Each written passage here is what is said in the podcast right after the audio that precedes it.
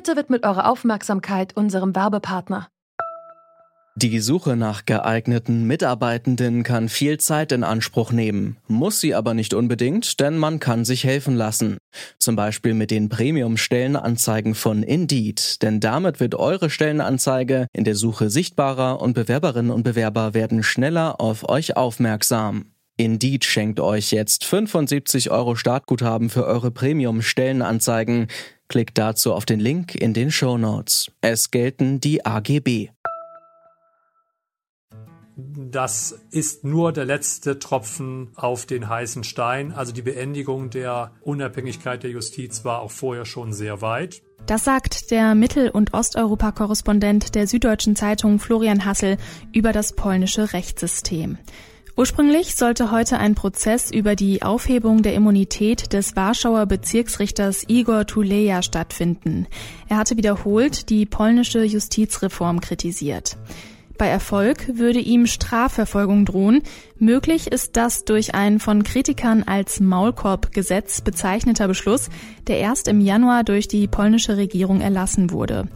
Durch das Coronavirus wird der Prozess jedoch vorerst verschoben.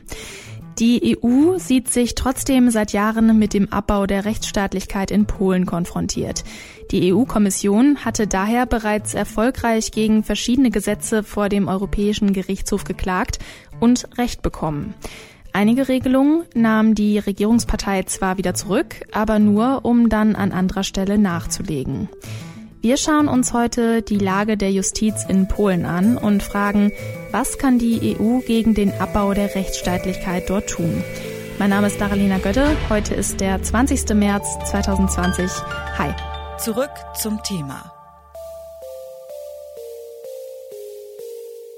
Eine Reihe von Gesetzen hat die Unabhängigkeit polnischer Gerichte in den letzten Jahren stark beschnitten. Florian Hassel ist Osteuropa-Korrespondent der Süddeutschen Zeitung und befindet sich derzeit in Warschau. Ich habe ihn gefragt, was sich im polnischen Justizsystem bisher verändert hat.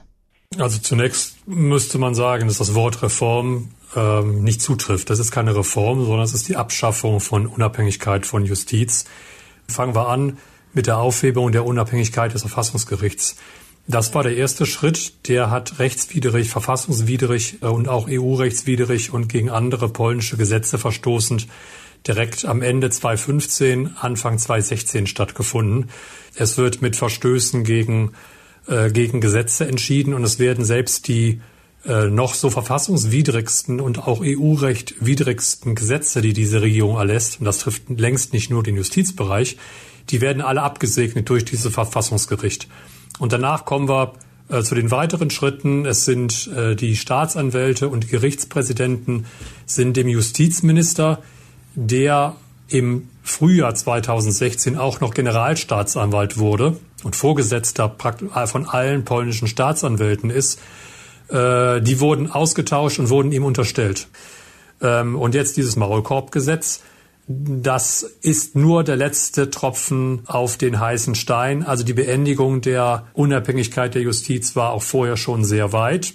Es sind beispielsweise auch äh, neue Disziplinarbeauftragte geschaffen worden und es galt vorher schon ein, ein ebenfalls rechtswidriges Gesetz, das äh, Richtern verbot, sich an die EU zu wenden. Ja, nach EU-Recht hat jeder Richter der Europäischen Union das Recht und die Pflicht, jedes einheimische Gesetz das er als rechtswidrig im Widerspruch zu EU-Recht ansieht, zu missachten. Das wurde aufgehoben und dieses Maulkorbgesetz erweitert jetzt nur noch und sagt, jede Kritik und jede Infragestellung äh, äh, ist verboten. Welchen Einfluss nehmen denn diese ähm, neuen Gesetze auf den Alltag der polnischen Bürgerinnen und Bürger? Sie sitzen ja in Warschau, wenn ich das äh, richtig verstanden habe. Ja, im Moment muss man sagen, dass es äh, im, im Zeichen von Corona alles eingefroren ist. Das gilt im Übrigen auch für den Europäischen Gerichtshof, denn es laufen die zentralen Verfahren, die vielleicht in der Lage sein werden, noch einen Rest von Unabhängigkeit an Justiz zu retten, die finden ja nicht in Polen statt, weil in Polen mittlerweile ja, ja fast alles unter Kontrolle ist, sondern die finden, äh, die finden statt auf Klagen der, aus Polen und der EU-Kommission vor dem Gerichtshof der Europäischen Union. Mehr als 60 Richter leiden ja bereits unter den Repressionen der polnischen Regierung. Wie reagiert die polnische Öffentlichkeit auf diesen Umgang mit der Justiz? Also gibt es da Demonstrationen ähm, oder ist das auch gerade alles überschattet von Corona natürlich? Ja, zunächst muss man sagen, es sind nicht nur 60 Richter, es sind Hunderte von Richtern und Staatsanwälten, weil, man natürlich zu den äh, Richtern, die, die aktuell mit Disziplinarverfahren überzogen werden oder mit anderen Schikanen, natürlich auch noch die äh, Hunderten von Richter und Staatsanwälten hinzufügen muss, die schon seit Anfang 2016 äh, entlassen wurden als Gerichtspräsidenten, als Vizepräsidenten, die strafversetzt wurden, faktisch, weil sie eben zu unabhängig waren. Also die wahre Zahl von, sagen wir mal, betroffenen Richtern und Staatsanwälten äh, geht in die Hunderte und nicht 60. Es gibt eben einen aktuellen Bericht, da wo einige aktuelle Fälle rausgezogen werden, aber äh, das ist nur ein Bruchteil. Das sagt Florian Hassel. Er ist Mittel- und Osteuropa-Korrespondent der Süddeutschen Zeitung. Vielen Dank für das Gespräch, Herr Hassel. Keine Ursache. Ein wichtiges Prinzip der Europäischen Union ist die Rechtstreue. Ihre Mitglieder verpflichten sich, sich an die gemeinsamen Regeln zu halten und Urteile des Europäischen Gerichtshofs äh, zu respektieren. Die SPD-Politikerin Katharina Barley ist die Vizepräsidentin des Europäischen Parlaments. Ich habe sie gefragt, welche Möglichkeiten die Europäische Union hat, um die polnische Regierung zum Einlenken zu bewegen. Also die polnische Regierung ist ja schon mehrfach äh, verklagt worden und auch ähm, schon das eine oder andere Mal verurteilt worden. Hm. Ähm, es gibt seit vier Jahren immer wieder Gesetze, die versuchen, die Rechtsstaatlichkeit einzunehmen. Und bei der letzten Verurteilung ging es um die sogenannten Disziplinarkammern, ähm, hat der Europäische Gerichtshof gesagt, dass man das so nicht stehen lassen kann, hat es aber verwiesen an ähm, das oberste polnische Gericht. Und dann hat das oberste polnische Gericht entschieden, dass diese Disziplinarkammern ähm, das nicht tun dürfen, diese Sprachen, äh, Strafen aussprechen. Dann ging es allerdings an das Verfassungsgericht in Polen, das äh, die Regierung schon ähm, nach seinem Sinne besetzt hat und die haben das Ganze dann wieder aufgehoben. Also es ist alles in Bewegung. Mhm. Also was für konkrete Möglichkeiten hat die EU denn dann, äh, Sanktionen gegen die polnische Regierung zu verhängen? Also im Moment hat die EU nur ziemlich begrenzte Möglichkeiten. Es gibt das sogenannte Artikel 7-Verfahren, das auch schon läuft gegen Polen, wo der, der Stimmenentzug die letzte Sanktion sein kann. Das Problem an diesem Verfahren ist aber, das muss man am Ende einstimmig entscheiden. Und dadurch, dass Ungarn und Polen jetzt gerade Best Buddies sind und das Gleiche machen, wird es dazu nicht kommen. Mhm. Die zweite Möglichkeit sind Verfahren vor dem Europäischen Gerichtshof.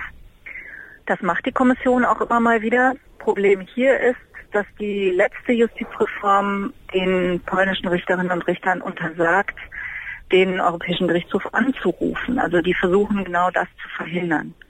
Und deswegen brauchen wir neue Möglichkeiten, die sollen wir auch jetzt beschließen, nämlich finanzielle Sanktionen, wenn Staaten die Rechtsstaatlichkeit nicht einhalten. Hm. Genau, ähm, die stellvertretende Präsidentin der EU-Kommission Vera Jourova, die hat sich ja dafür ausgesprochen, den Erhalt von EU-Förderungen an rechtsstaatliche Prinzipien zu binden. Warum gilt das nicht schon längst? Also die Eltern der Europäischen Union haben sich nicht träumen lassen, dass es mal gleich zwei Staaten geben würde, die die Werte und Prinzipien der Europäischen Union mit Füßen treten würden. Für einen Staat hätte eben dieses Artikel 7 Verfahren gereicht. Bei zweien, das hat damals niemand auf dem Schirm gehabt. Jetzt sind wir 27 Mitgliedstaaten und dann braucht man eben neue Maßnahmen. Und die werden wir jetzt auch hoffentlich noch dieses Jahr einführen. Mhm. In Polen wird die Meinungsfreiheit von Richterinnen und Richtern immer weiter eingeschränkt. Mit welchen Maßnahmen die EU nun gegen die Justizreformen in Polen vorgehen kann, hat mir Katharina Barley erklärt. Sie ist Vizepräsidentin des Europäischen Parlaments. Vielen Dank für das Gespräch, Frau Barley. Sehr gerne. Die polnische Regierung arbeitet weiterhin an der Untergrabung der Gewaltenteilung. Indem sie unliebsame Richterinnen und Richter aus ihren Ämtern drängt, verletzt sie Prinzipien der Rechtsstaatlichkeit. Diese sind in den Verträgen mit der Europäischen Union festgehalten. Dadurch, dass Sanktionen in der EU einstimmig beschlossen werden müssen, können einige Staaten diesen Weg blockieren. Nächsten Dienstag wird ein weiteres Urteil des Europäischen Gerichtshofs erwartet. Darin wird über das polnische Disziplinarsystem für Richter entschieden, vorausgesetzt, das Gericht kann trotz der Corona-Krise weiterarbeiten. Das war zurück zum Thema. Unseren Podcast könnt ihr auf allen gängigen Plattformen herunterladen und dort auch gerne abonnieren. Mein Name ist Laralena Gödde. Wir hören uns am Montag wieder. Macht's gut. Zurück zum Thema vom Podcast Radio Detektor FM.